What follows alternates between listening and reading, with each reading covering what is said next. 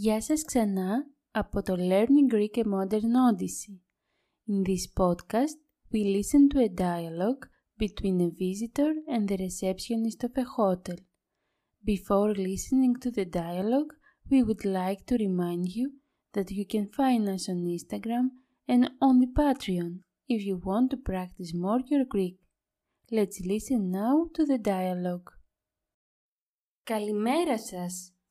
Όλα καλά με το δωμάτιο; Ναι, μια χαρά. Είναι πολύ όμορφο και καθαρό. Χαίρομαι πολύ. Το νησί μας σας αρέσει; Με μια πρώτη ματιά είναι πανέμορφο και οι παραλίες είναι εξαιρετικές. Περνάμε όλη τη μέρα εκεί.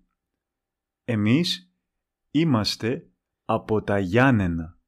Γι' αυτό δεν πηγαίνουμε συχνά στη θάλασσα. Καταλαβαίνω. Επίσης, στο λιμάνι υπάρχουν και μικρά καράβια που κάνουν το γύρο του νησιού σε μία μέρα και άλλα που κάνουν κρουαζιέρα και σας πηγαίνουν στα νησιά που είναι δίπλα. Πολύ ωραία. Θα κάνουμε μάλλον την Πέμπτη.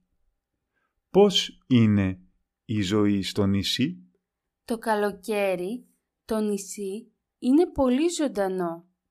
Έχουμε κόσμο από όλα τα μέρη της γης.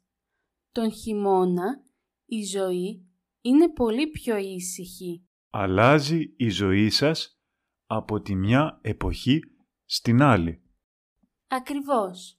Μπορούμε να πάρουμε το πρωινό στην πισινά. Φυσικά. Καλή σας όρεξη. Ευχαριστούμε. Καλή σας μέρα.